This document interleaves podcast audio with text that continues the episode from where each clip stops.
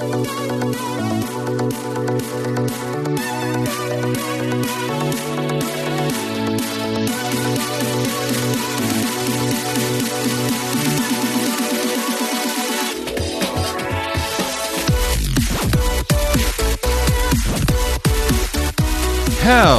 everybody, and welcome back to the DestroProds.com video games podcast. As always, I'm Dead. Joining today we have Alex. And I'm all you get. Yep. Caveman is off his ass on DayQuil. So, while that might be a somewhat more entertaining podcast, it wouldn't be a very coherent one. Nope.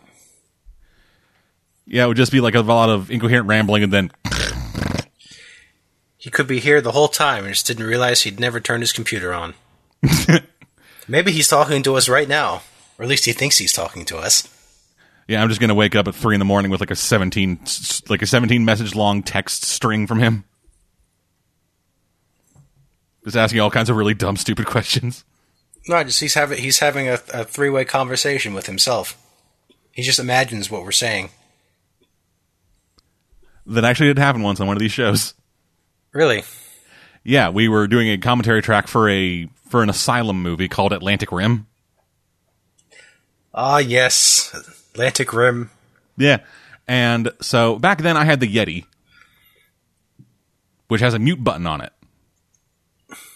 So what I would do is I would just mute my mic, and then like go, if I needed to go like go to the, go to the bathroom or something, or like say something to somebody in the house, I would just mute the mic so it wouldn't get picked up on the recording. I wouldn't have to edit it out or anything. And so I came back. I hit the mute button, but I apparently didn't hit it hard enough because for the next twenty minutes, I was having a fake conversation with Caveman because I was saying something and he couldn't hear me. It wasn't recorded, but then he just happened to respond in a way that sounded like he was hearing what I was saying. Oh yeah, that's happened. And this happened for 20 minutes. Oh yeah.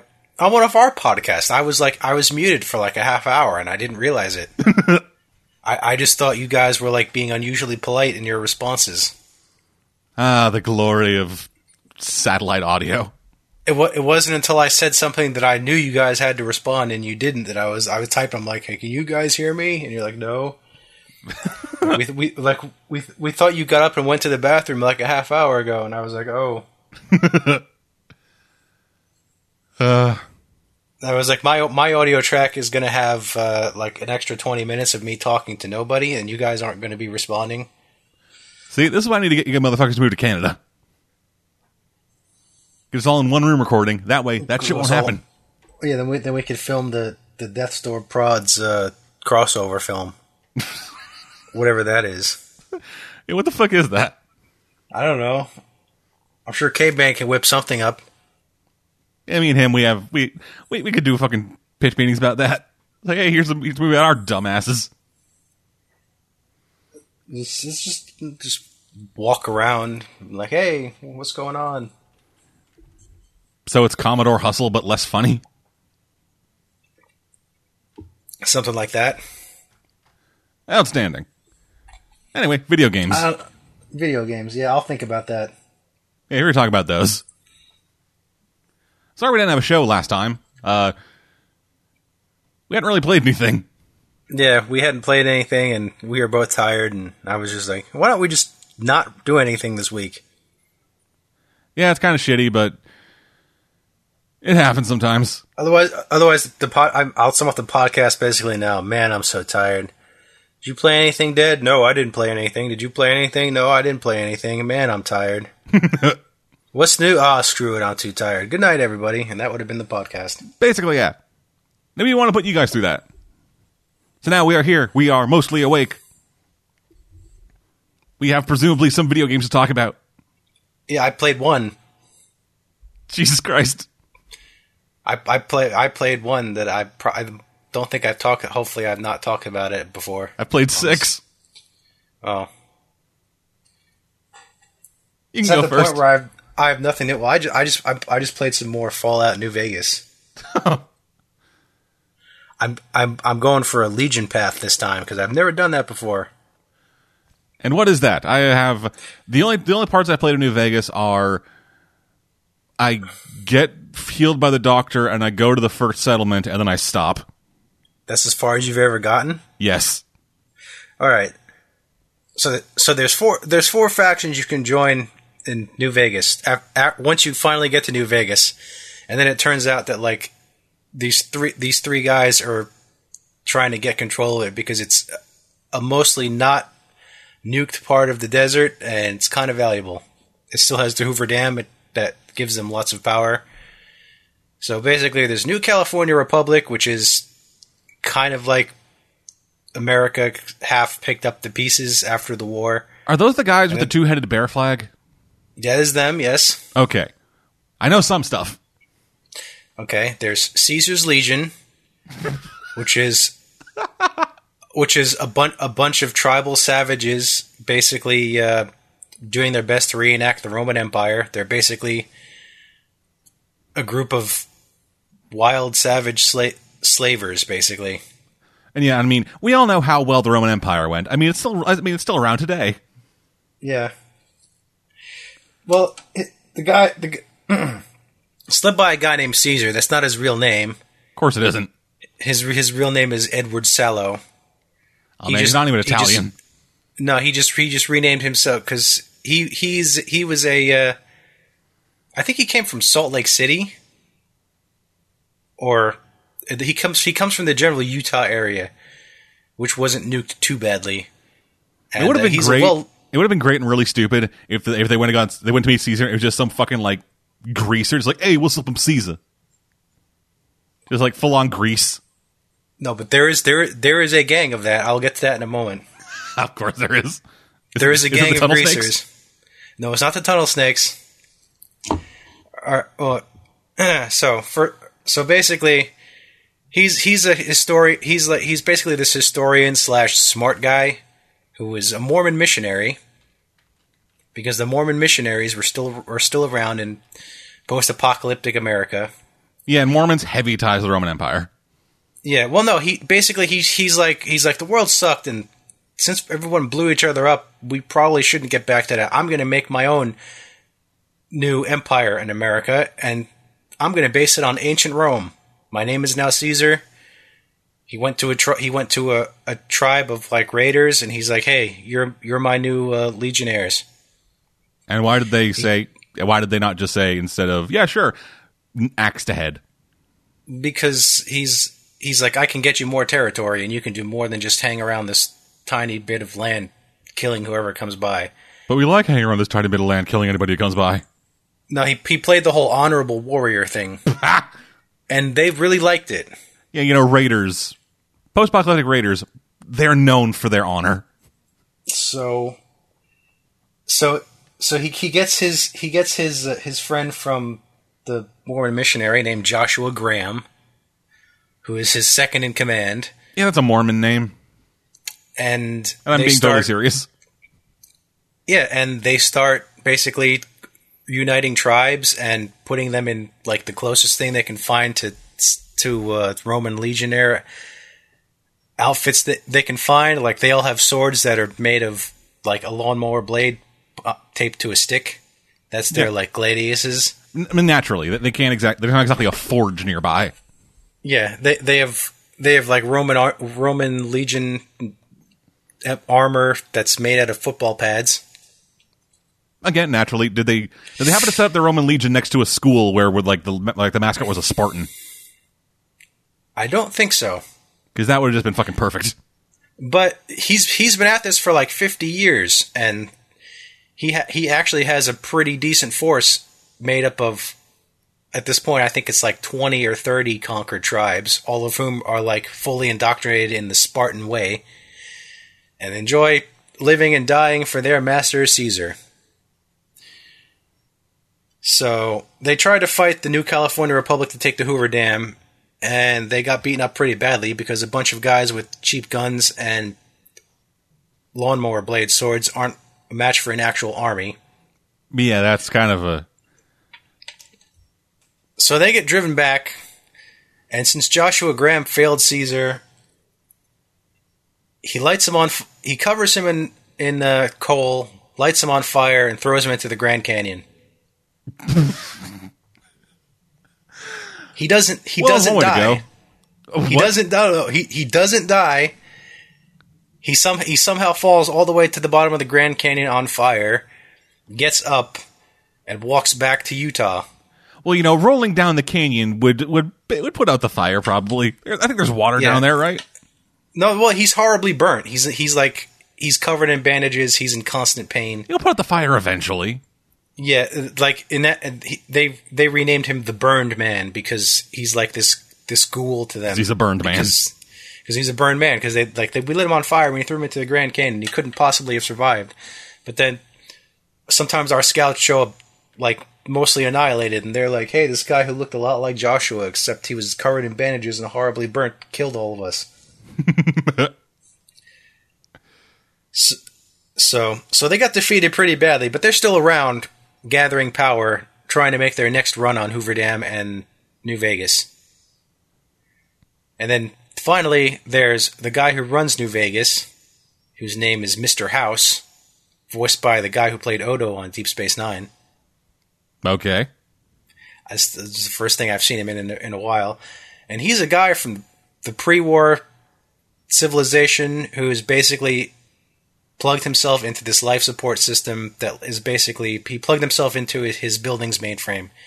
So he's still he's still alive, even though it's like 150 something years after the war, and he's he's trying to uh, to take control of the city for himself. But right now, he had to play nice with the New California Republic, who are currently the ones that are in control of the dam, because um, he he he ha- he, ha- he has this army of robots that he he was going to power up, but literally a day before the item that would upgrade his computer or something would would happen is when the the uh, bombs exploded. so he missed it by a day. So he's sitting there hoping that this one guy can bring him this computer chip that will let him get full access to his arsenal, and then he can basically drive the NCR out of Las Vegas and take it over for himself. And that is the thing that you were shot in the head carrying at the beginning of the game. Oh, okay. So, the first half of the game is getting that chip back. Neat. And oh yeah, and uh, and then there's the greaser gang. There's a bunch of other various factions in the game. Like they're just they're one of the the New Vegas citizens. Yes, they're a greaser gang called the Kings. An Okay. entire gang of entire gang of Elvis impersonators. oh, that's so dumb. Yes, it is. How good are they? Like at impersonating Elvis. Uh, there's only only their boss, who's named the King, is the only one that is able to impersonate Elvis well because they watched his old videos so much that they all the tapes broke. So he so he's he's the only he's the only one in living memory that that remembers what Elvis sounds like. And so everybody else is just doing weird impressions of impressions. And everyone else is just has the the stereotypical 50s gangster greaser voice. He's the only one that sounds like Elvis. Okay. So wait, if they But don't know if they don't know how Elvis Elvis sounds, how did they get the greaser accent? Like like is the greaser is like the greaser voice just like an in, like an ingrained voice in the post apocalypse? I don't know. That's just I guess that's just a voice they know. I don't know. Like the only VHS tape they had left was a copy of Grease 2. I guess I don't know. So the, yeah, so there's the king. He, he he doesn't quite seem he doesn't quite seem to fully understand what who Elvis was. He thinks he was like some kind of cult leader, and that people worshipped him Well, depending on who you talk to. be, because they're they're based in the school of Elvis impersonators. That's where they found all the, the old tapes of Elvis, although they burnt them all out.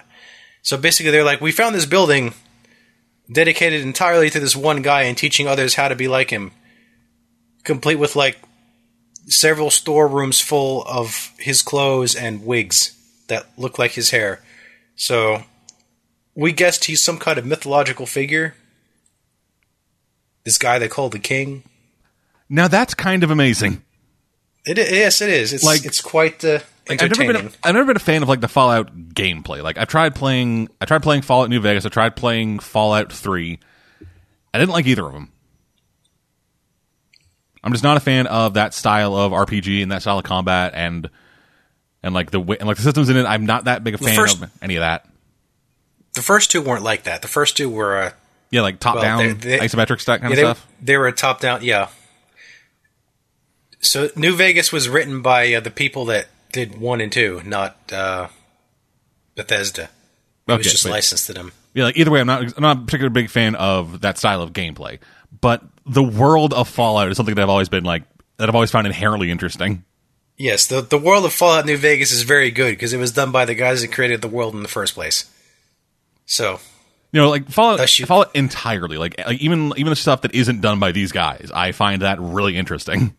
it is. It is. It's it's Just this ultimate history, this, like this alternate history of the world that then turns into like 1950s post-apocalypse. Yeah, they they never they never grew out of the 1950s, and then the hundred years later, we eventually got nuclear war Yeah, with the Chinese. and like it is, inc- reason. it is like very thorough,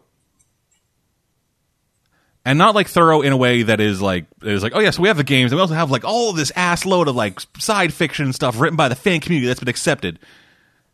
At least from what I've at least from what I've seen, from what I've seen in like perusing various stuff about Fallout, most of the like canon stuff is stuff from the game. There's not a whole lot of like fan accepted extended universe fiction. I don't think so. There's there's which Nuka is Break. which is in and of itself kind of impressive. Yeah, there's Nuka Break, which is kind of like a, a base. It's basically just like fan videos, like f- fan movies, like with real actors and stuff. But I'm Uh-huh, not but, really sure. like nobody's sit, no- nobody's sitting there like trying to figure out where in the fucking t- Fallout timeline Nuka Break takes place. No, it presumably takes place in the Fallout Three slash New Vegas slash Fallout Four decade or so that they all take place in. Yeah, you know, because that's the marketable decade. You know, well, I mean, there, there is a timeline. There's Fallout One. Oh, I'm aware. I'm aware there's a timeline. I have again spending some time looking at shit about fucking Fallout. You see, there's an actual timeline. Like fuck, just talking about Joshua Graham. I looked up shit about him. It lists the years he was an active member of the fucking Caesar's Legion. Yeah, they know. They uh, they do their homework. For anybody wondering, it was from 2247 to 2277. According to the fucking Fallout wiki. Good old Fallout Wiki. It never lets me down. Yeah, most wikis are relatively well maintained. Surprisingly. Yeah. So, so, so, so we have our Elvis impersonators, and there's a bunch of like there's the Brotherhood of Steel. They're always around in some form. They're the power armor guys. They're the Power Armor guys, but uh, they- they're in pretty poor shape in in the, the the Vegas area because they're basically on lockdown, so they can rarely leave their little bunker, which means they're kind of dying out and not really getting any new equipment. Yeah, you kind of got to leave the bunker every once in a while. So, so their quest line is like f- first you have to you have to find a way to get in there. E- either you have to do a bunch of random tasks for them with a bomb collar on your neck, or you can find the Brotherhood of Steel companion who will just be like, "Yo, you should trust this guy." And they're like, "Okay," and you can skip that part. Uh, that's really So dumb. there's four. It is. I mean, it is. So so once you get the chip back, you have the chip that controls the army that will uh, help whatever faction you choose conquer Vegas, and then you have four paths. You can either help the NCR, you can help Caesar's Legion, you can you can work for Mister House on taking control of his city back, and he he basically becomes a benevolent dictator. Or or you can take control of it for yourself. By uh, take you take take the army for yourself and reunite the factions for an independent Vegas, and then you kill Mister House, okay. and that's yeah, and that's that's the path. That's the only because I guess they because once once you go so far, or if you kill enough of their people, like you'll be you'll become permanently hostile to them. Then you can't get their ending anymore. Uh-huh. So I so, so the independent one is the only one that never goes away. Like the the, the character that uh, triggers the quest line is immortal. You can't kill him, no matter how many times you blow him up. He'll he'll just come back. Mm.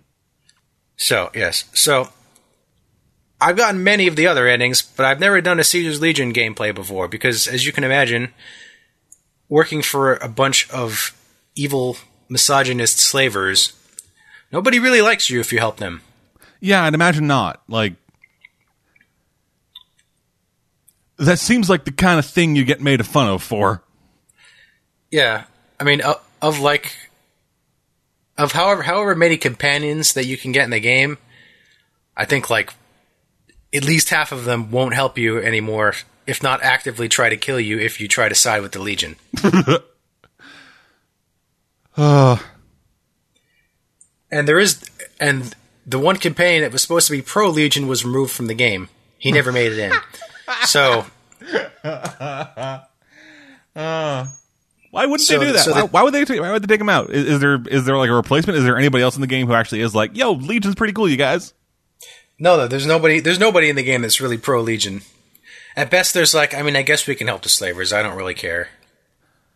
So is I there a problem. so, so are there like pro other faction companions? Um,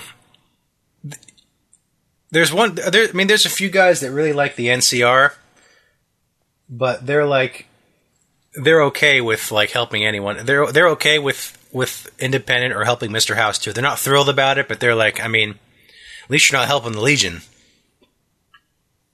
Yeah, that's weird.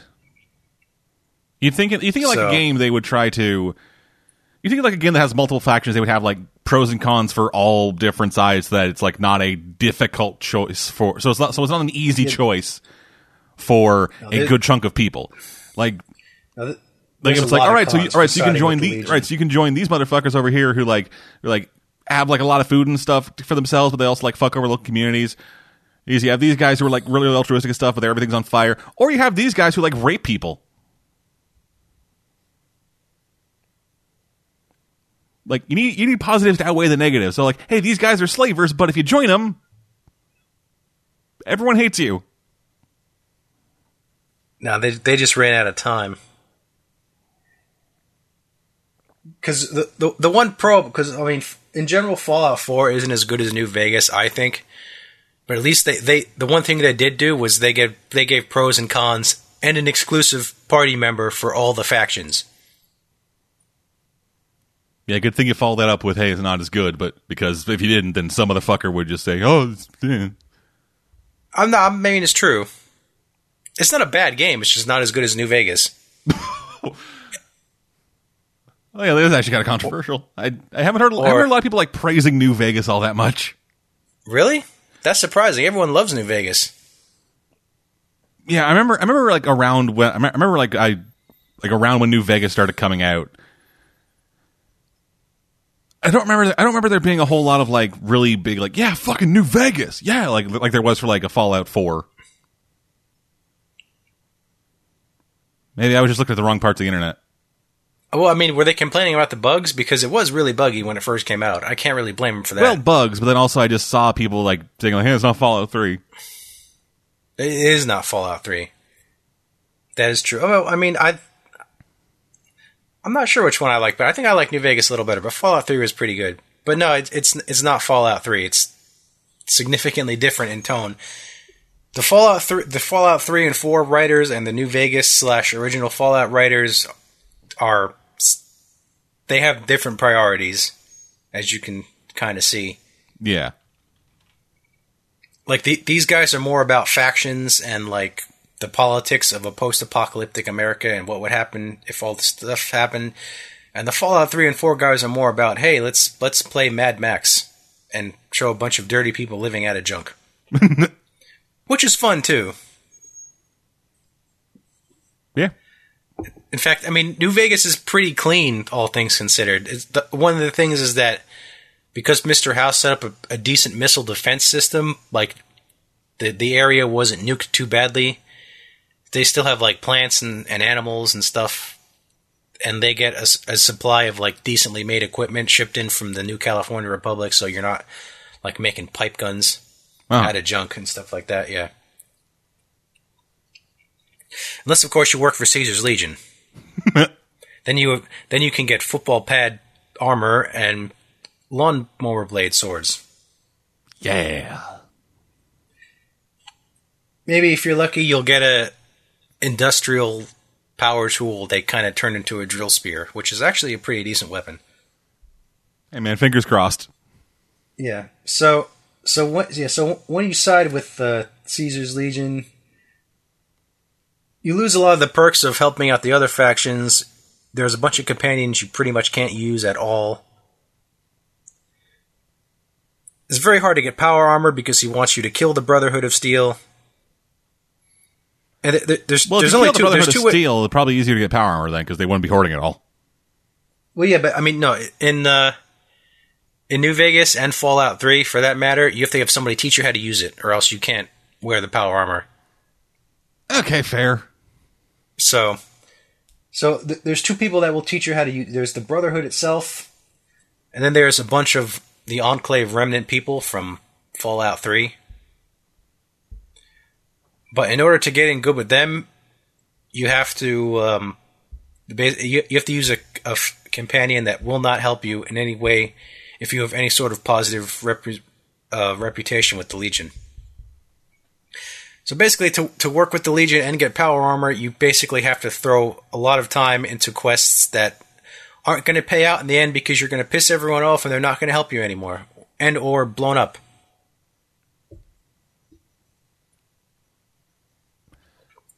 Yeah, that sounds weird. That that sounds like a weird thing to me. So the last thing, yeah, the the last thing I did was uh, I I was playing one of the DLCs, which is the one where you run into Joshua Graham.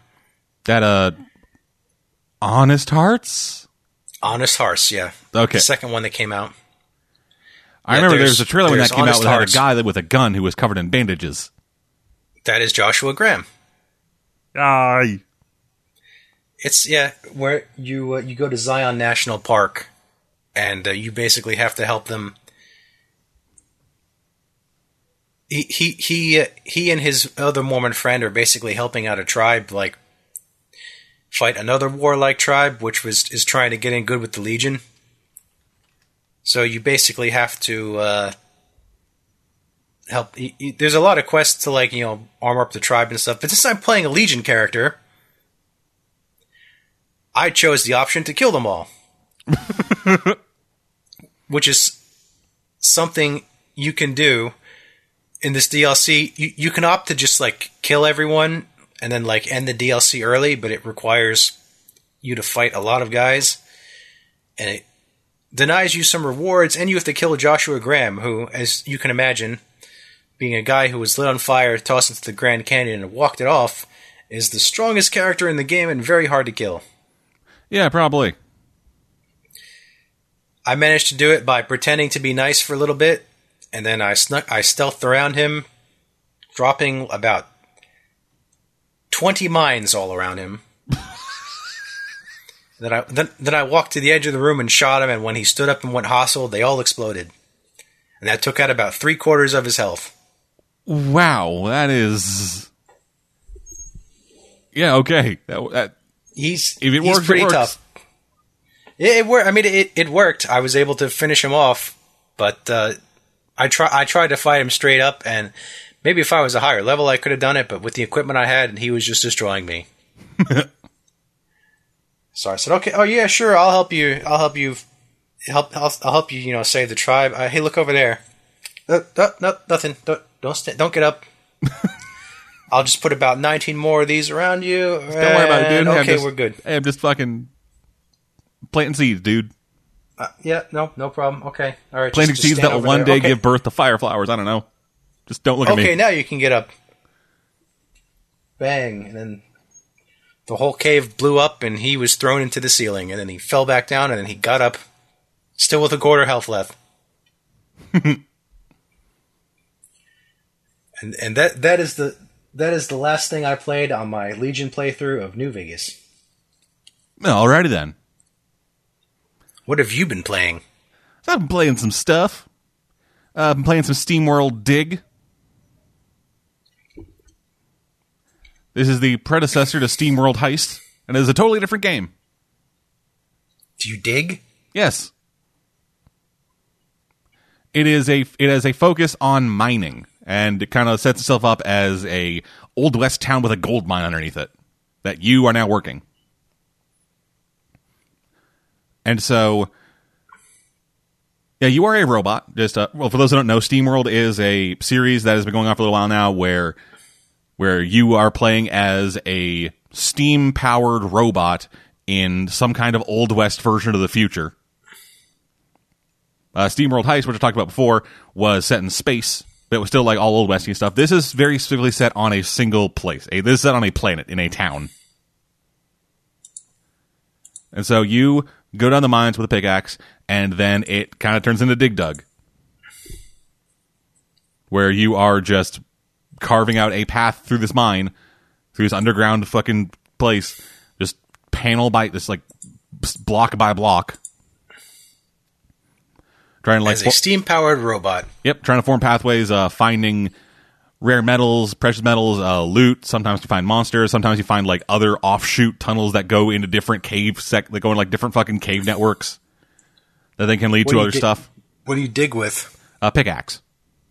A pickaxe. Yep. And as you as you go throughout the as you go uh, lower and lower, uh, you and you get these materials. You then go back up to the surface and sell those materials in order to upgrade your pickaxe. Yeah, it's all right. I don't I I don't like it as much as I like uh, SteamWorld Heist. What happens if you dig too deep? Do you unleash a Balrog? Uh, no, actually, the goal is to keep digging deep. Oh. Yeah, uh, it yeah, like the map that you have is just a is a black it's just like a little black box that only that only shows what areas you yourself have mined out. Is there a bottom you can get to?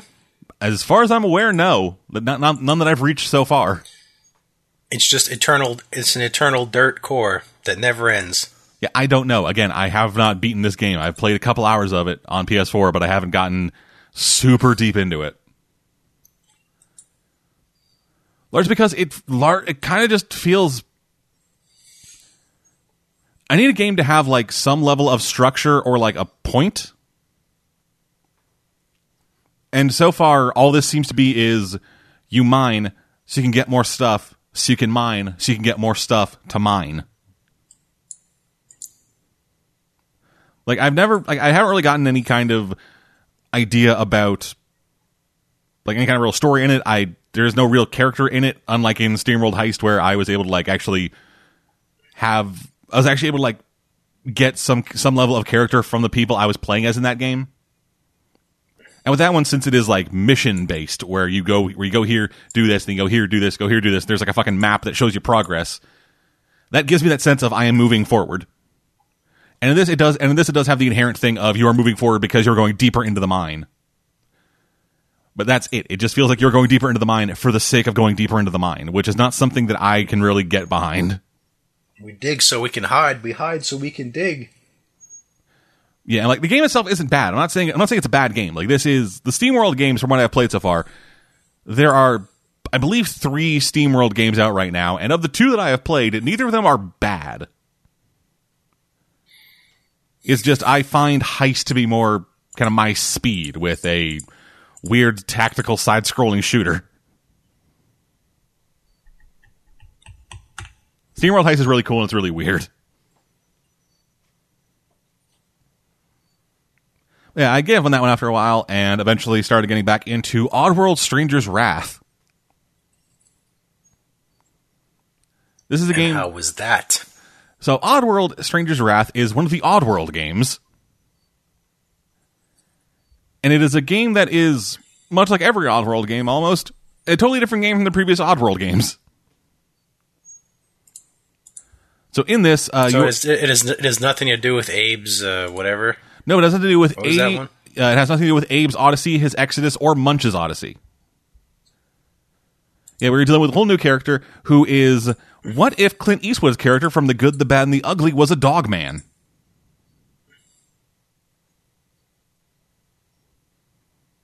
because you know Oddworld. So he's just Clint Eastwood, basically. Uh, but well, Clint Eastwood, but he can like run on all fours really well and like jump and climb ropes and like not be racist. Oh, okay. Yeah. So Does String- he do the eye thing? uh, yeah, Da-da. yeah. He does the eye thing. He's wearing the Clint Eastwood hat. He's wearing the Clint Eastwood like fucking poncho. He is smoking the Clint Eastwood cigarello. Of course. He is Clint Eastwood in almost all forms except physical. And yeah, so Stranger is a bounty hunter. And he largely works for the Gluckins, which is a species of chicken people who all have the exact same voice. Because in Oddworld, there are three voices. There is Stranger's voice, which is what if Clint Eastwood's throat cancer was way worse? Okay. there is the Gluckin voice, which is really like like digitally high pitched, fucking screeching almost, but with like a really heavy you- Southern accent. Like, well, And Yuri ah, howdy, Lowenthal. stranger. And is the third one Yuri Lowenthal? Because he's in just about everything. Oh no, the third one is a digitally deepened heavy Southern accent for all the bad guys. Oh, okay. And I mean all the bad guys, like even the fucking big bads that you're actually going to fight. They all sound like the, the each of them sounds like a each of them sounds like they're fucking henchmen. It happens. Yeah, so kind of the does that too. It's kind of the big um, gameplay kind of thing with this is that it is a mixture of third person action adventure platforming kind of thing and first person shooter. So you spend most of your time traversing this uh, kind of open world. Like uh like it, it's it is technically open because there are because like generally there aren't a lot of walls like kind of blocking off where we're going to go unless at least like the next area that you need to unlock. So you're just running around this area, and it's fairly big. There's not a there's not a whole lot of it's not it's not really like on rails or a lot of invisible walls or anything. It's but it is a lot of like all right, so head down here, do this, do this, do this, and there's not a lot of benefit from exploring the area and finding like there aren't there aren't any like secrets to uh, uncover from what I've seen. Not a whole lot of like hidden things that give you like benefits in the game. It's just they modeled this big world.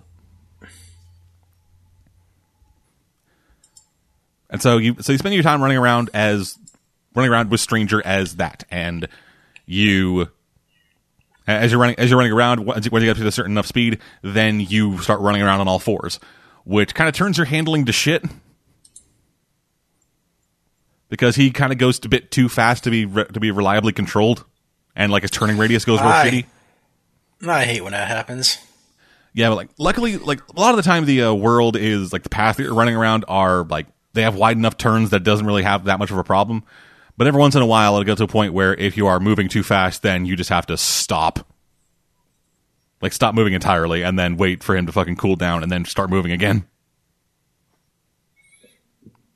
So it can't be switched on and off. Uh, no, it is it is you move. If you move fast enough, you do this. If you stop moving, you stop.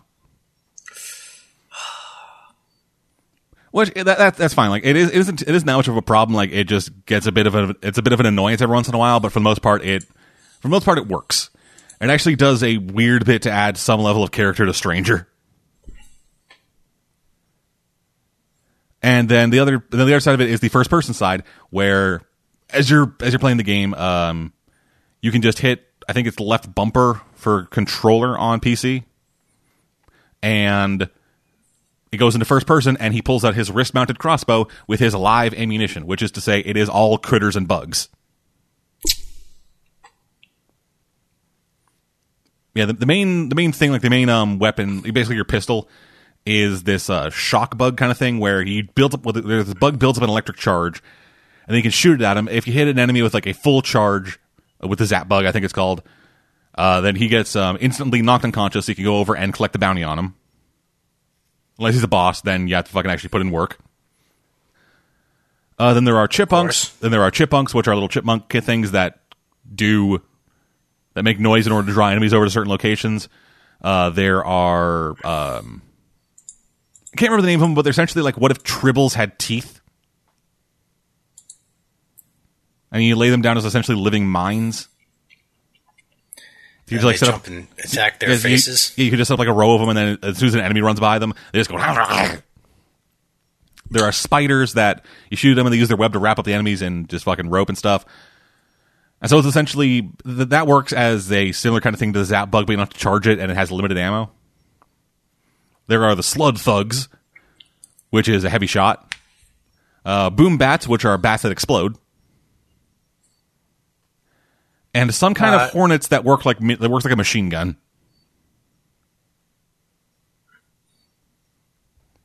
And so what you do is you go, you go to the you go to a town, you go to like a town uh, the bounty store and pick up a bounty. Then that is your next mission. That is what you are going to be doing. And that is all you're going to be doing in this for this fucking sec for this section of the game. You just run you just go to the area we're going to go, fighting bad guys along the way. Sometimes the bad guys will be having a plot going on that you have to stop. Like when I went to go track down one of the guys, it was his henchmen were blowing up a like stone archway to stop a stop a caravan for getting to town so they could steal the shit on it. I took all the bad guys out and then went on and took out their boss. Uh, my second time I took out their boss. Uh, the first time, the first time I did beat him, but then I jumped into a meat grinder and died instantly. So that was fun.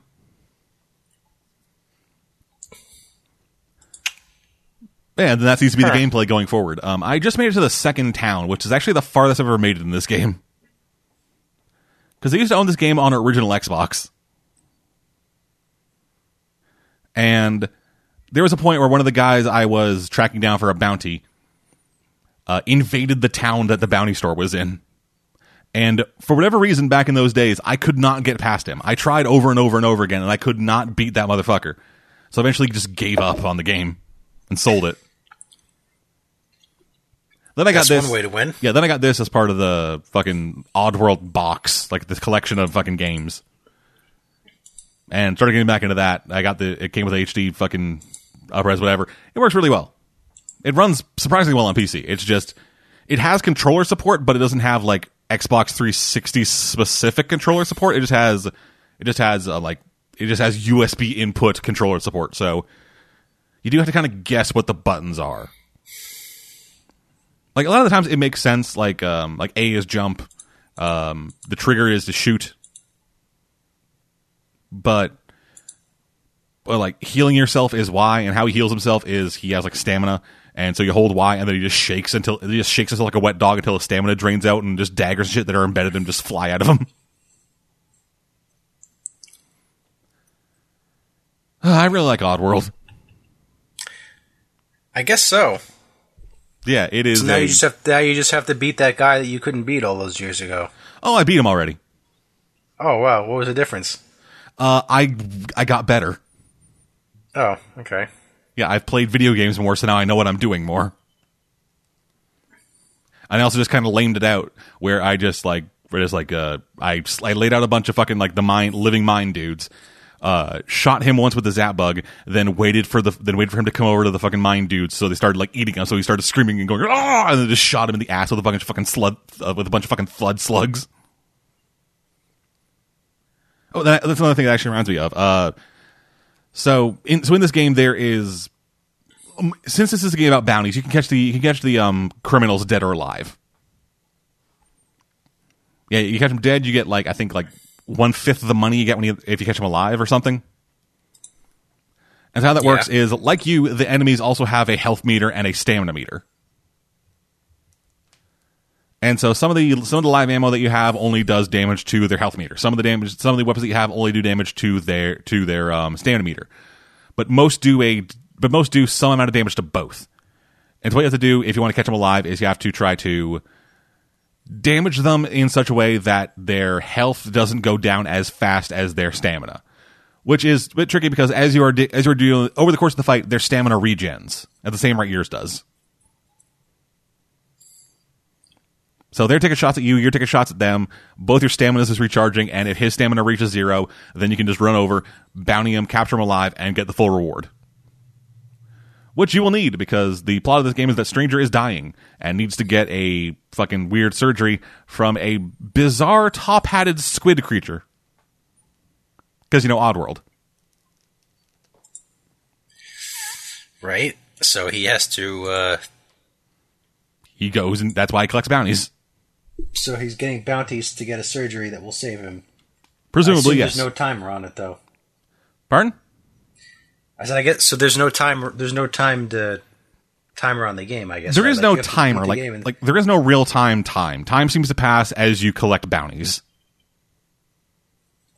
so it's not like you, but you have to beat the game in this amount of time, or else he'll die from his disease. Yeah, there, there is there is no dead rising timer, Okay.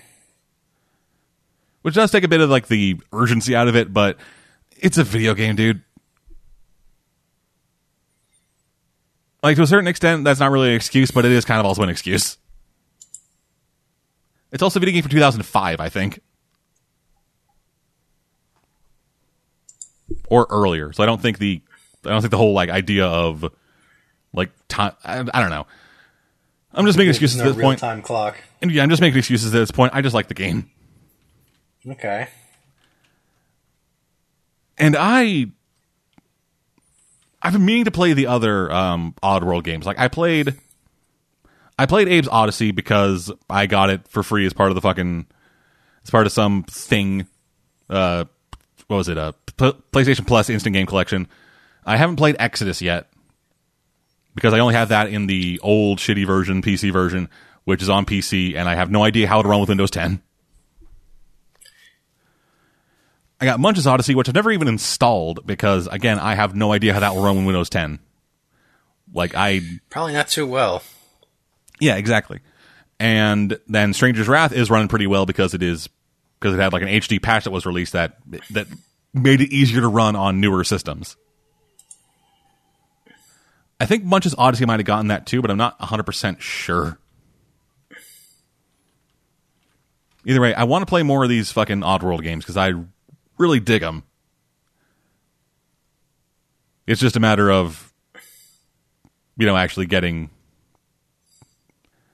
getting to a place where I can play them reliably and at the best possible settings. Yeah. Moving on, started playing XCOM, XCOM again. Okay. Why'd you stop in the first place? Uh, I got to a point in the game where the game broke. Oh, oh yes. Yeah, I, I went to a mission and they introduced a new class of alien, and whenever he was on screen, the frame rate dropped to single digits. Huh. And that's not like a super frame rate intensive game, like something you need like fucking you need like fucking 120 FPS in order to get it fucking working properly. It's a turn based strategy game. You can fucking run it, run that shit fucking single frame, and it and you can still play it. But it also it was also really hard to beat, and I kept losing my squad every time I faced him. So eventually got to the point where I was just like, eh, fuck it. Like I safe scummed enough times that I realized that this was pointless and I shouldn't fucking put an effort for it. But the thing that kind of got me back into it was a giant bomb series called The Exquisite Corps, which is which is people playing XCOM Enemy Within, where every mission they switch out the guy who's running the commander. They switch out the guy in the commander seat. They just have like three people playing this game, a single save file, mission by mission by mission. And it, it just reminded me that I really fucking love XCOM. XCOM is a fucking amazing game. Yeah. How how did you get past the frame rate though? I haven't gotten to that part yet. Oh. And also, it's been a while since that happened, so there were patches that were released in that that time. I also I also had when I when I when I reached that time the first the time, I didn't have the Enemy Within expansion pack, which I think which I, which probably has some kind of which probably has some kind of like graphical updates or fixes in it or something. So I'm so I'm going into this hoping that that won't happen again. But yeah, XCOM. It's a great game. Play it. It's also a great What's game. for? Uh, PC Oh, well, okay. and console. Like most consoles, the console versions kind of suck. Yes. Well, that's what happens with games that are made for PC first. Yeah. But then you look at XCOM 2, which was made for PC and still kind of runs like garbage. There are multiple forum threads listing out the very specific way you have to set the settings in order to get the frame rate running at a semi consistent uh, fucking number. Apparently, everyone has frame rate problems with that fucking game. It's one of the options cross your fingers and pray. Basically. Anyway, moving on. Uh, still playing MGS5. Uh, I just got to Africa. And I got to Africa and completed a story mission, and I realized I have no idea what the plot of this game is. Like, I genuinely don't know what I'm trying to do. Which is weird. Well, you know. Which is weird that I'm still invested in this game if that's the case. It's the typical Metal Gear, you know, war's bad. Yeah, but like, is it because you're playing as Big Boss, whose whole thing is war's great? Well, I don't know if you're supposed to agree with that. Like, your entire mission in this game is to build your fucking. Like, what, what are your main things in this game? Is to build your fucking giant oil platform nation of soldiers. Yeah, so you can kill that one guy. Yeah, that one guy, fucking Cipher? Zero? Is Zero also Cipher, or is Zero in charge of Cipher? I don't know. Do the Patriots exist right now? I don't remember. I don't know. Is Cipher a that's- proto Patriots, or is question. Cipher a counter Patriots? I, I, I, Why do they call to check. Skullface Skullface when his face doesn't look like a skull? It's just really white. because white face is racist. Is it though? Okay, yeah, probably is. Hold on, Why I'm is looking D it Dog up. the best partner? Because yeah, I got D Dog, and D Dog, I have been doing nothing but running with D Dog. Because D Dog is the best. I play, yeah. So I I ran a bunch with uh, D Horse and did not like him because I didn't like riding a horse. I ran one mission with Quiet. I was like, oh, you fucking useless. But I mean, you know, look look at her her critically store, story important outfit there. You know, Yeah, you know how she needs to breathe through her skin. yeah, there's very good plot reason for that. Yeah. Meanwhile, D Dog is a dog with a knife. And you know, also So when you have like- yeah, also when you have him with you, he marks enemies for you a hundred when they're within a hundred meters. That's pretty far. Yeah, so ju- you're just fucking running along. D Dog just goes, and then just all of a sudden, bloop, little fucking enemy icon appears on screen, marking them before you actually get before you can even see them or get a chance to scan them. So if you're running into a fucking enemy encampment, you just have D Dog with you. He will just fucking mark every enemy you're every enemy in the fucking camp as you are moving through the camp. D Dog is the best. Okay, C- Cipher is an alias of both the Patriots and Zero, according to the wiki. Jesus Christ. This fucking series. I'm almost glad it's dead. It's dead as far as Kojima wants it, but now we're getting zombies. Yay.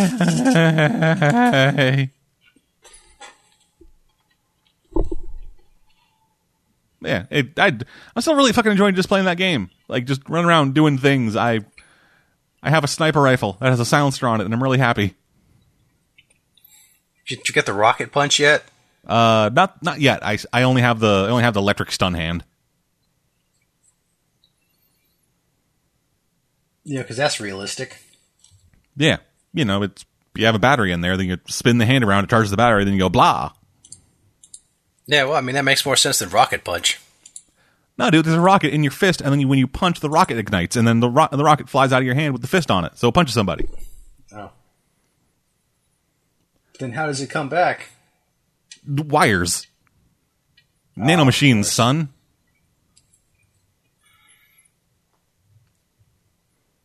You just fucking punch it out, and the nanomachines are like, oh, wait, I need to fucking go back and regulate your emotions, so vroom, There you go. And your fist comes back, and then all of a sudden you feel a lot calmer about killing people. That's how nanomachines work, right? Maybe, or maybe he just cuts off his arm and throws it at people. I know, wait, right? SOP hasn't been activated yet. No.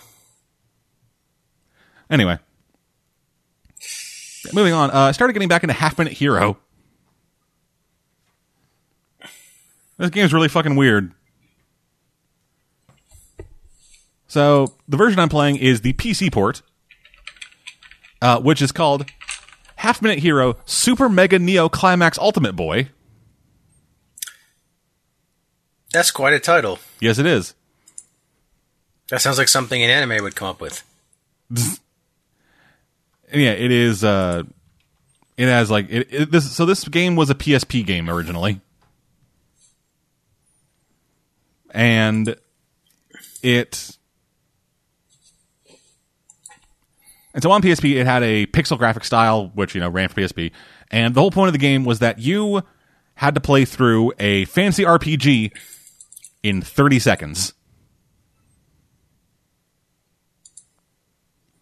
The idea of it was that in this world, um, evil lords, like the people who run, the people who like and ran the world or whatever, they had discovered, or somebody else had discovered a spell that, when cast, would destroy the world in 30 seconds. So what you have to do is every time you go into a new mission or a new level, your character level resets to one. And so what you have to do is you have to go in there and grind. And grinding is done by via automatic battles where you're just where you're just running around, then all of a sudden an encounter happens and you just fucking run through the enemies. And then as you're going along, you level up. And then once you get to a high enough level, uh, a big thing a big thing will appear on the screen that says you stronger than evil. Or like you greater than symbol evil. Okay. You then have to run to the evil lord's house, get into a fight with him, and defeat him in 30 seconds. But luckily, the goddess of time is on your side. So when you go into like towns in the area, because there are small little encampments where you can go in there and re- regen your health, buy food, buy new equipment. Uh, when you go into those towns, time stops. So the timer doesn't count down when you're in cities, and in some cities or encampments or whatever, there will be a statue of the goddess of time, which you can pray to her, which is give her money, and then she will reset time back to the beginning of the 30 seconds. This is a long 30 seconds. Yeah, and so then you just do this for fucking like I think like 30 or 60 levels or something, and then you go into the next game, which is Evil Lord 30. Because because going into Half Minute Hero, it, it is broken up into like Hero 30, Evil Lord 30, Princess 30, and then two other games that I haven't unlocked yet. That are each telling stories set hundreds of years apart from each other. And so in Evil Lord 30, it's described as kind of a strategy game. But it's really just 30 seconds of Rochambeau with monsters. So you have so as an evil so you are an evil lord and you have a bat named Millennia who used to be a lady friend of yours. And you're in love with her. And also yourself. Even though she's a bat. Well, yeah, you were in love with You're her before with she was a bat. Oh.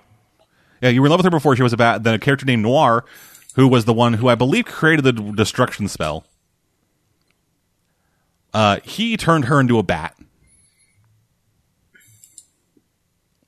and now you are kind of going throughout the land trying to track down Noir to to, to have him turn to have him turn Millennia, is her name, back to a human or back to a person shaped thing.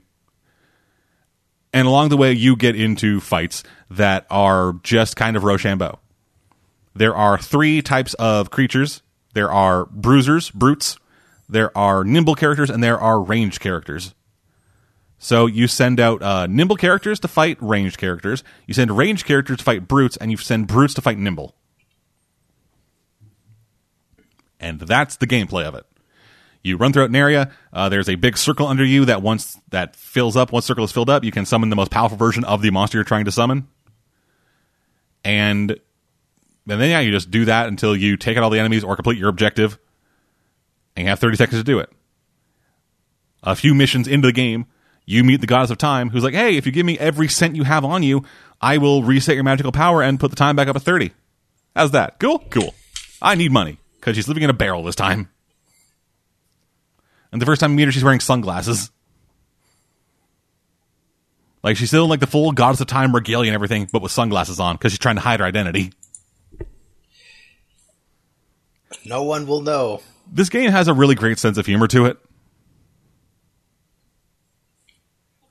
Like throughout uh, throughout uh, Hero 30, the happen the like hero part of the game, uh, a lot of it is the goddess just uh, kind of like revealing herself to be just a colossal fucking dickbag about everything, and, and just like only being interested in money and people worshiping her.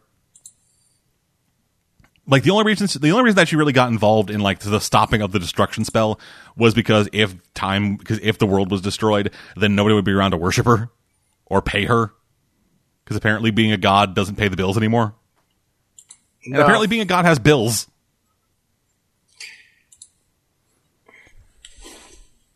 This game's a lot of fun. Like the gameplay is super simple, but it does require a level of skill to it. Um, going into going into each individual game is it's fun just kind of learning these new games, and since they are so small, like both in terms of like the size of the arena that you're fighting in, as well as the time limit, things go by very quickly. And this game is really designed as a portable game. Which sucks that I will never be able to play it on portable because who the fuck has a PSP anymore?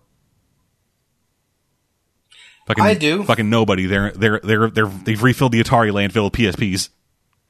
I have my PSP right here. I don't think I've played it in like over well over a year, but Exactly. I think it still works. And especially like getting PSP games. That's the fucking real thing. Yeah, those are really hard to. You better be eBaying those. Yeah, because they fucking came out with a sequel to Half Minute Hero, uh, Half Minute Hero Two, that I don't think was ever released outside of Japan on PSP. It was released on it was released outside of Japan on Windows. What is unfortunate. Yeah, like nobody has a PSP anymore. Yeah. Anyway, yeah, Half Minute Hero. Game's a hell of a lot of fun. If you get a chance to check it out, uh, it's probably like fucking five bucks on Steam or something. I don't think I've been playing. Uh, Might and Magic Clash of Heroes. So this is this is interesting. I my only real exposure to the Might and Magic series was uh, Might and Magic, uh, that first person game that was kind of like a Oblivion kind of thing. Mm-hmm. Like Might and Magic Dark something. Can't remember the name of it for the life of me. I can't. Can't remember it. I was, I was just looking something up about that game the other day. Dark Messiah. Yes, that's it. Dark Messiah of Might and Magic. Okay. Yeah, that's the only really that's the only real like Might and Magic kind of thing I have been exposed to. Which is to say, I installed it, played five minutes of it, realized that it kind of ran like shit, and turned it off. I've had this one for a while. It came in a humble bundle, and I started and I started into it, and that game's a lot of fun. It is a it is set up essentially like it is set up ostensibly like an RPG. You have yourself a main character who falls into some kind of archetype that you, that you see in Might and Magic. They level up, they get stat bonuses, and they go on quests. There are side quests and stuff, and yeah. Difference is it is all about puzzles. It is it's all it's essentially a match three RPG. Where where you go into combat against somebody, and the combat is versus match three. So you have different colors of units. You have blue units, yellow units, and green units. Uh, when you match up three of a color uh, in a vertical line, then they get ready to attack. If you match up three of them in a horizontal line, then they form a wall that the enemy has to do enough damage to get through before it kills any of your units or does damage to you. As you progress through the game, uh, you get more units that do different stuff, um, as well as some special units which take more to charge. Like I have to actually charge them up with like multiple of the regular units, And when they die, they are and when they are killed, they are gone forever until you buy new ones. So as it is right now, I'm rolling with archers, uh, fairies, bears, dragons, and treants. Well, I, I, should say actually that's what I was running with as the elf because there are actually five campaigns in this. That's an interesting combination. Yes, it is. And so the story of this game is that um, there are different races around here in different kingdoms and stuff. And some time ago, there was a huge battle against demons. And a Like special, always is. yeah, and a special sword was used to seal all those demons And I think like a like some kind of sub realm or whatever. But then like the races came together and forged it, and then like decided to hide that sword amongst themselves or whatever. And there has been a fairly shaky peace since then. I I think it was um I think it is humans, elves, and wizards are the factions. Let me just double check that. Sure. Yours. So anyway, there, there's there's a big gathering of all the leaders of these different factions. Just try to get just try to get everybody together and see where they're at as a people. They're then they're then attacked by demons, and everybody dies, except our except like the kids of the people who are actually in charge. And so what you have to do is you have to go throughout the world, uh, well, throughout your individual areas as these individual characters, building your own armies, trying to fight back and prove that the demons were involved in all this, and so that it so that things don't devolve into a full on world war.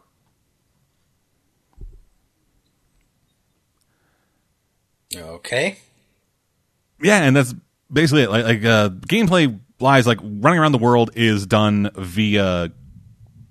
is essentially a board, like like a board from a board game where you have individual spaces and a track it to follow.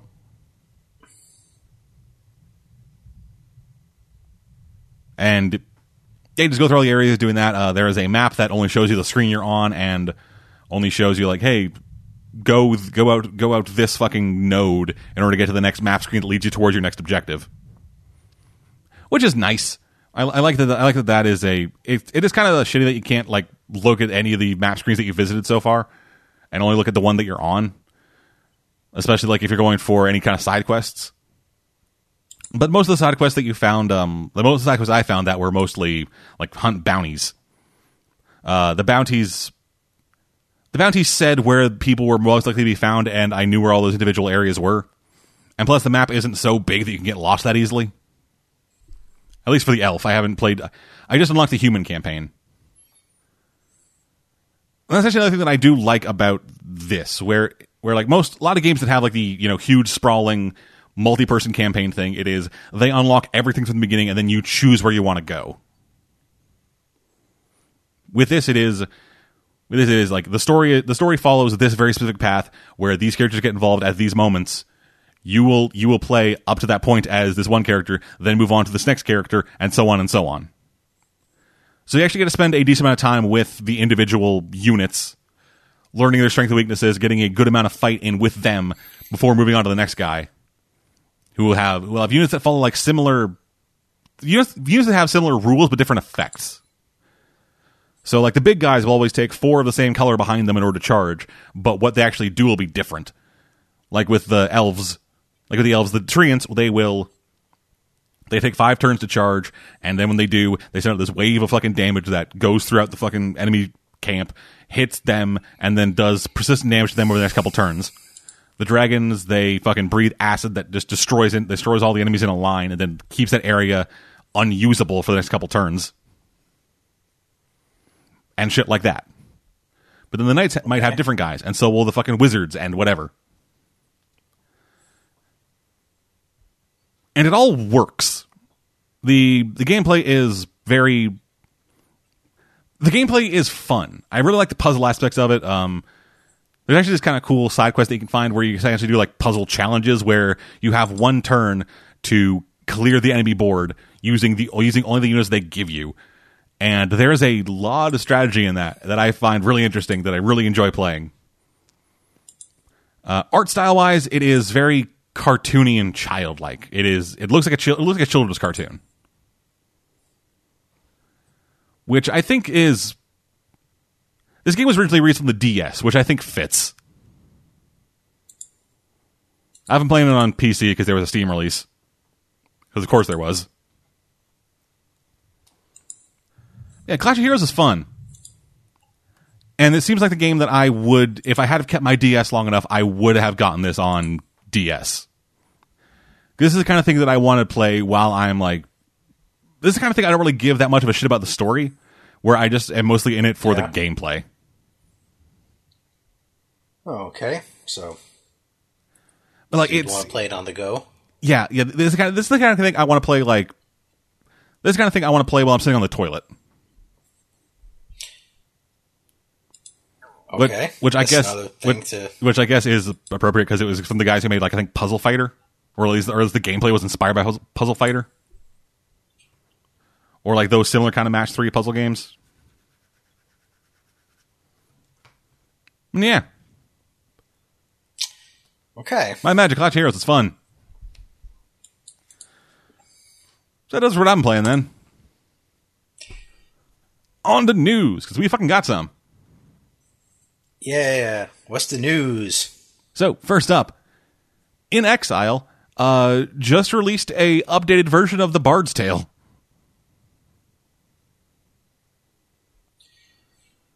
Yeah, so inXile Entertainment, um, they announced via Facebook that the game got released. I don't think it was ever like announced that they were doing this. I think it just kind of happened. Surprise. Yeah. It is. It's just kind of surprising. It just kind of it just kind of happened. Just blah. Here you go. Yeah. So the this game, which is the which the version is called the Bard's Tale remastered and resnarkled, has been updated and released on PS4 and PS Vita. The good old Vita. I should know it's still hanging in there. yeah, the Vita is still a thing that exists that games are being made for, which is a weird sentence to say. Mostly because of Japan. Yeah. So, in the announcement on their Facebook page, um, Entertainment said, "quote inXile Entertainment is proud to announce that a remastered version of its first title, the action RPG The Bard's Tale, is now out on PS4 and PS Vita." Featuring doubled resolution for all textures, the game also runs at 4K 60 FPS. Sharing only a name with the original series, this Bard's Tale is instead a comedic send up of the fantasy RPG starring uh, the fantasy genre, uh, starring Cary Elwes as the Bard and the late great Tony Jay as the muse narrator of the tale. Thirteen years later, it endures as one of our most popular titles on PC and mobile. Today, we are pleased to return the game to the console realm. So yeah, the game is available now on PC, uh, on PS4 and Vita in North America, and was also released today, uh, the day we are recording this, on PS4 in Europe, with the Vita be- version being released in Europe yesterday as of recording this.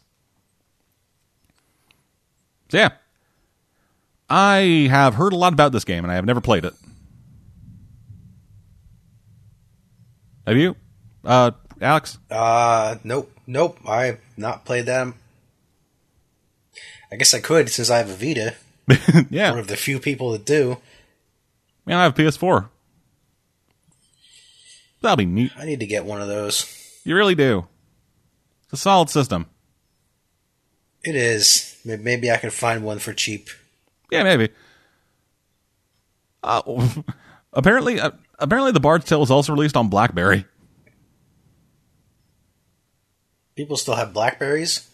Uh, yeah, the BlackBerry Playbook. It was uh, the game was released on that in September 2012, and in 2013 it was released on Ouya. Okay. Yeah. So moving on. So Swery, the director of Deadly Premonition and D4, has announced his next game.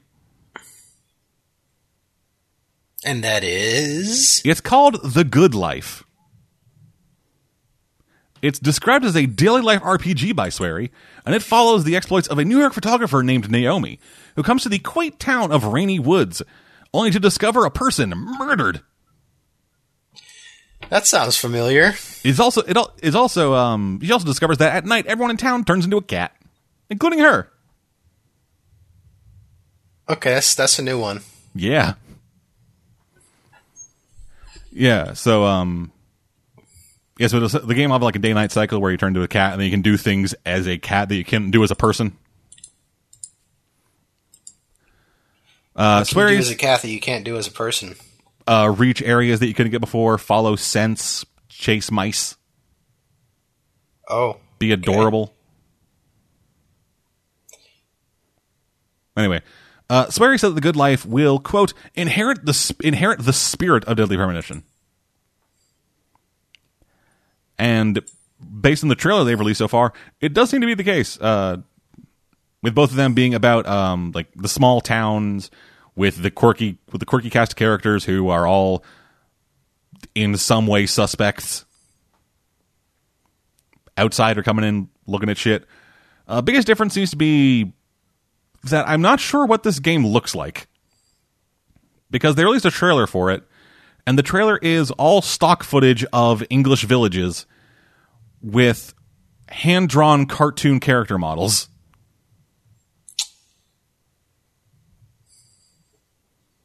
And very stylized ones at that. All of them are very angular. Like nobody's eyes are circular. They're all they're all like squashed down squares. they're all squared squared eyes. Basically, yeah. And any footage of this that isn't a that isn't like a stock photo or the hand drawn shit looks like some real jank ass CG rendering. Like like what a TV show in the 1990s thought a video game looked like. So Pac-Man. No, like 3D video games in the 90s. Oh, oh, those. Yeah. I have no idea what this game's going to fucking be, but I kind of can't wait for it. Swery is a guy who I kind of like keeping an eye on in terms of games. Because while his games aren't always great, they give you something to talk about. Moving on. Square Enix has announced they'll be releasing a remake of Fear Effect. Because that's totally a game we needed a remake of. Yeah, that's totally a game I remember. I don't at all. I think it's about lesbians. Oh, well, I mean, I guess that explains why they want to remake it then. Yeah, I. The only thing I remember, the only thing I remember about this game are the ads for any of the for the sequels. I think. Fear of Yeah, I think specifically Fear Effect Two. Because like, look like Google image search like the covers of Fear Effect One and Fear Effect Two, and just see if you notice a difference. Because yeah,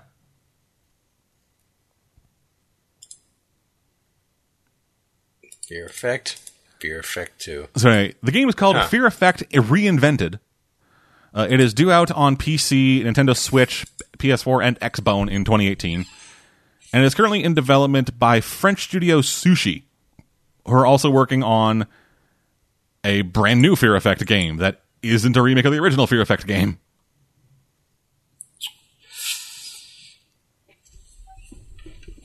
Yeah, the game is Did we really need? Did we really need more Fear Effect? I. Apparently, somebody was craving I'm it. not. I'm not so sure about this. Yeah. Yeah, so the new Fear Effect game is called Fear Effect Sedna. It's apparently due out later this year. And yeah, it's just a it is a game that they crowdfunded. That Sushee crowdfunded back in 2016. I don't know why this is a thing. Yeah, I'm still trying to figure out who wanted more Fear Effect and why. Our next piece of news, however, is the thing that I definitely want. Okay. So, THQ Nordic has just revealed a new game called Biomutant. which is described as, quote, an open world post apocalyptic kung fu fable. That sounds interesting. Yeah. Uh, so the game is in development at um, uh, via Experiment 101, a studio founded by former Avalanche Studios creative director. Whoa, Whoa, what the fuck was that? Christ. That was thunder. Okay, yeah, that's loud. You and I heard that. Yes, it was. I I'm it, it sounded like either sure- a gunshot or a bunch of trash cans falling over. No, that was that was a lightning strike. That sounded really, really close. Okay, so, the power didn't go out. okay, so anyway, Sorry about that. no worries. Back on track. So the game is in development at Experiment 101, a studio formed, founded by former Avalanche Studios creative director Stefan, Swedish name. Uh, Avalanche, for those who don't know, made the Just Cause games. Just cause. Yeah, and so according to according to like all the fan all the um, promotional art that's been released for it so far, uh, the main character of the game is some kind of weird raccoon creature. Yeah.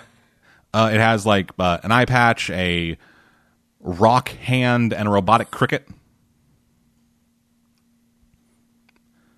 But apparently they'll be able to change their abilities. And but apparently, according to the website, uh, Biomutant will let players quote change their characters' appear- abilities and appearance with very with powerful mutations, bionic prosthetics, and weapons.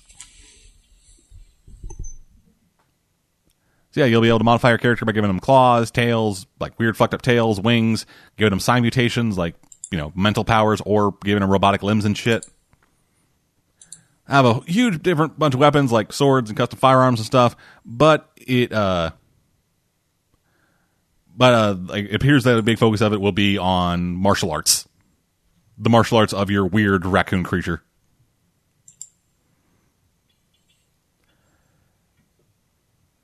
And yeah, this game seems really interesting. And I kind of want it like a lot, even though all they've released so, of it so far are promotional images and a pre-rendered trailer. So you know, it could turn out that all this is a bunch of garbage. But fuck it, I have hope. You know, misplaced Looks hope, but hope. Yeah, so uh, the game is uh, interesting, slated for at least. yeah, the game's slated for release sometime next year. Yeah, there's an announcement trailer that was released um, from IGN uh, a little earlier this week, and yeah, it just kind of shows off. It's it's essentially uh, it's essentially a concept trailer. Like it's all pre-rendered, and it's just hey, ideally this is what the game will turn out to be.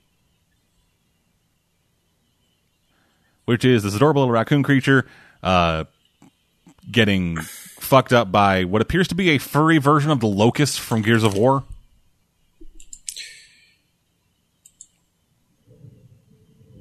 Yeah, we'll see as we get closer to as we get closer on. We'll as we get closer to any kind of release date, we will get more information and we will let anybody we'll let y'all know about it. Okay. Hopefully, it turns out all right. Anything? Looks looks promising. I hope it turns out all right. Oh, oh, absolutely, dude.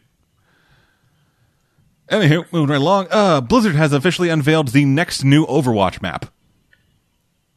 Oh no. The map is called Junkertown, and it is a map set in the Australian outback for the escort game mode. The official description of the map reads Constructed from the remains of a destroyed Omnium. It's now the home to a band of lawless scavengers known as the Junkers, led by the cutthroat Queen. When they aren't pillaging the Omni the Omnium skeleton for anything of value, the Junkers blow off steam in the scrapyard, a massive gladiatorial arena whose combatants fight for glory, riches, and to survive. See, that's a Junkrat map. Just imagine Junkrat as a place. That's the map.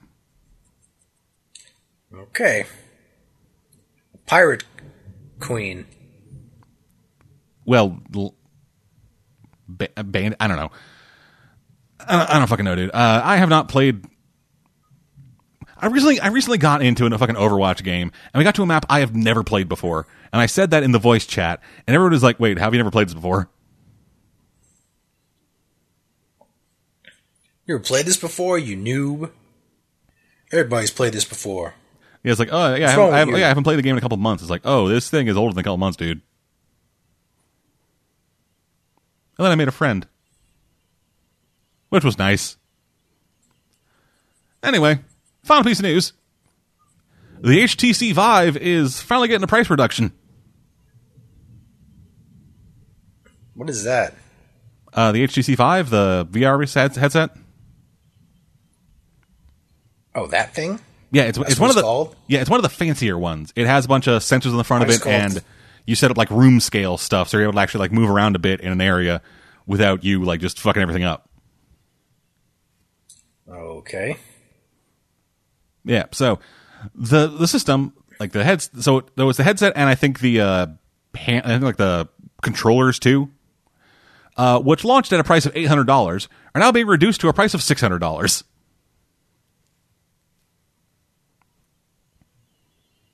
That's still outrageously expensive. Yes. Yeah, and so some people are wondering if this is a this is a reaction to the price drop from the uh, reaction to a recent price drop for a for the Vita for the Oculus Rift set, which came out a couple weeks back, or actually actually last month, sorry, and it was the Oculus Rift and the touch controllers for four hundred dollars. Which is the sale price, but that also came with the price cut, which uh, dropped the price permanently for both the headset and the controllers to five hundred dollars. In response to this, Rikard Steiber, president of Viveport, said, "I don't think so." Surprise. Yeah, yeah. The basic, the basic of the quote is, "We're still running training those motherfuckers, so like fuck you, I guess."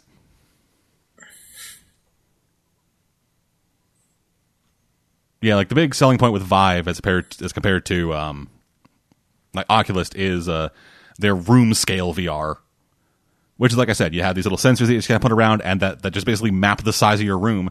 So then you have this little square of influence where you can move around, and the headset will be tracked from all directions. But so long as you stay in that space, you're able to move around and do stuff more than what you could do with the Oculus Rift and other headsets like this.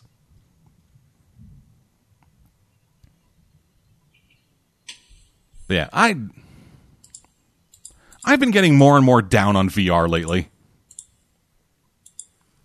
Because when it started coming out, I was like, oh, in- when, when, it, when it first started coming out, I was like really kind of in it. Like I was a bit, I was initially a bit hesitant about it, but then I actually saw some of the shit they were talking about and saw some of the shit they were showing. I was like, oh, that looks really cool. I want to try that. But now, like now that VR is actually here and a thing, I have heard nothing about like real VR games. Like most No. most everything I hear about in terms of like either shit people are talking about or release are VR experiences. Which is to say, hey, we got a tech demo for show this VR headset. Pay us fifty bucks for it. Like that Batman VR thing, which is not a game at all. And other kind of shit. what Like a lot, a lot of it is just like any kind of game they're actually. Pardon? This is what, what's the Batman thing? You just run around as Batman? No, you don't run around at all. You just stay. You just stay perfectly stationary. Oh, Yep. Like I said, VR experiences. Uh, it's like, hey, I can interact with the physics objects in this. It's fucking dumb. That's about it for VR shit. Like, like there are one or two like actual games that are out there, but not enough to justify dropping fucking hundreds of dollars on a new, on basically a new system. Yeah, it, would- it would be like holodecks, like Star Trek. it, That's, it would, that's it would essentially be, it would essentially be like, hey, we're get, hey, we're releasing the new PS4. It comes with one game and 19 different versions of Knack. Give us five hundred dollars, you fucks. Uh, Yeah. Anyway, that's it for news. New releases this week. Uh, we got the PC and PS4 version of White Day, a labyrinth called School, which is a remake of a Korean horror game.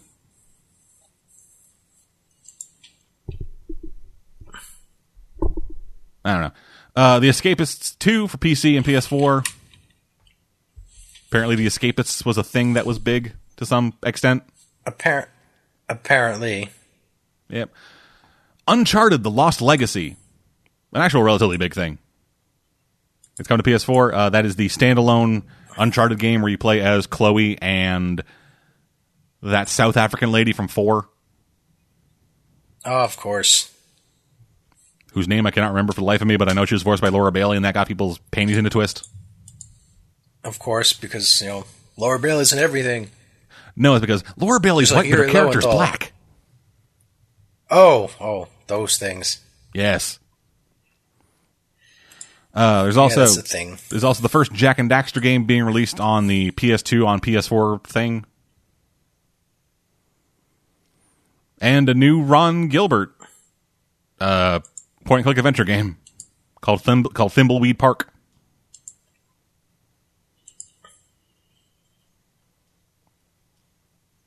So yeah, next week uh, not much is actually coming out. Uh, the only thing that seems to be of any real note is a sequel to Rock of Ages. Remember Rock of Ages? Okay. I remember Rock of Ages. That weird tower defense ish thing. That was essentially that was kind of like, hey, what if Terry Gilliam's art style made a video game? I guess they decided it needed a sequel. Yeah. Yeah, it's called Rock of Ages 2, bigger and bolder. With boulder spelled with a U, like the like the rock. Oh, harder and rockier. Ace Team's a weird developer. Yeah, like they made this. They also made a fucking what is it like Zeo Team Zeo Zeno Clash.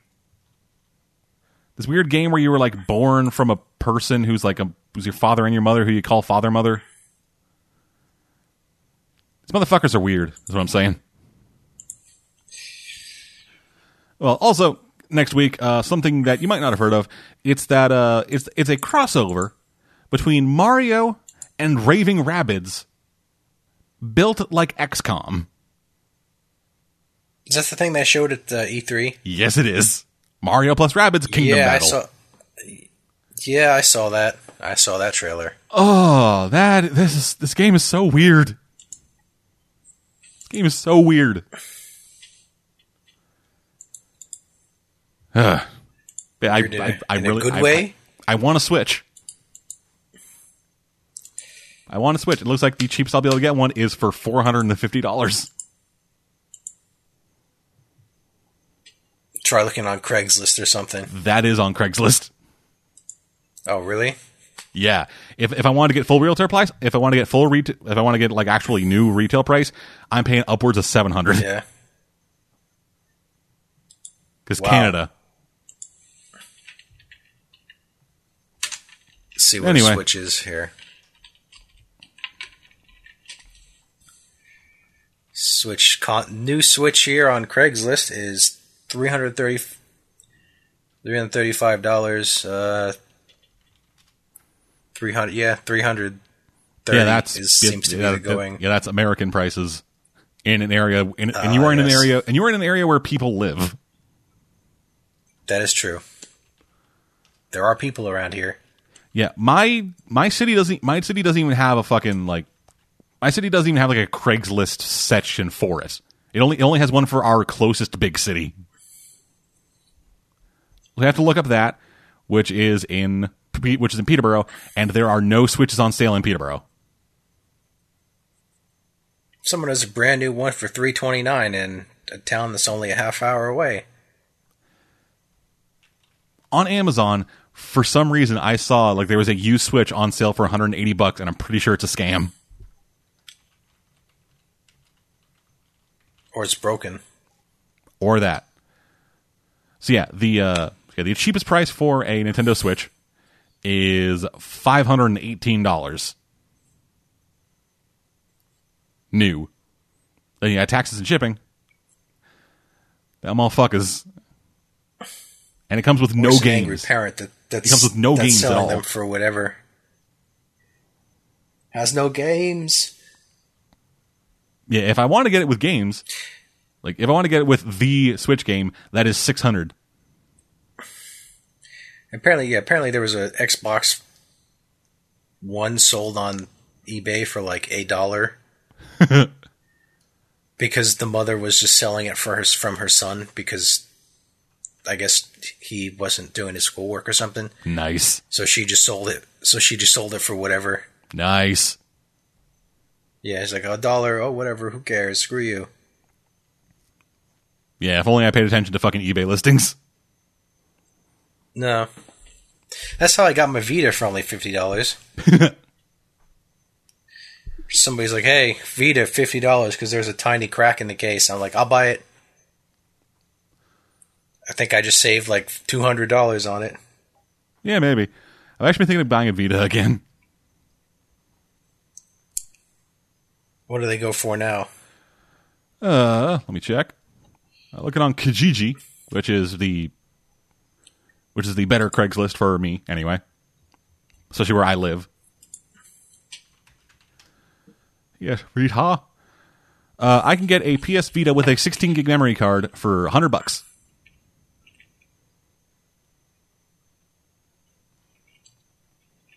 System looks in solid shape. Mentions nothing about any cracks or anything. Oh. Okay. Kijiji. Yep, it is not available in America, from what It I failed. understand. It. Nope. It failed. Yep. They tried to release it and it failed because we have Craigslist. Yep. So anyway, another for new releases. That's gonna do it for this week. Thank y'all for joining us. Decent light Sorry show this about week. that loud thunder th- thunder crash. Yeah. I was afraid that was going to happen because I was like, "Oh, there's a lot of lightning going on. I hope there's not a loud crash nearby." And then, Yeah. Ah, anywho, we're under attack. thank y'all for joining us. We'll be back in two weeks' time with an episode of the DesktopRods.com video games podcast. In between now and then, though, we got shit coming out. I don't know. Till then, I'm dead, And Alex. and we will see you guys next time. Bye.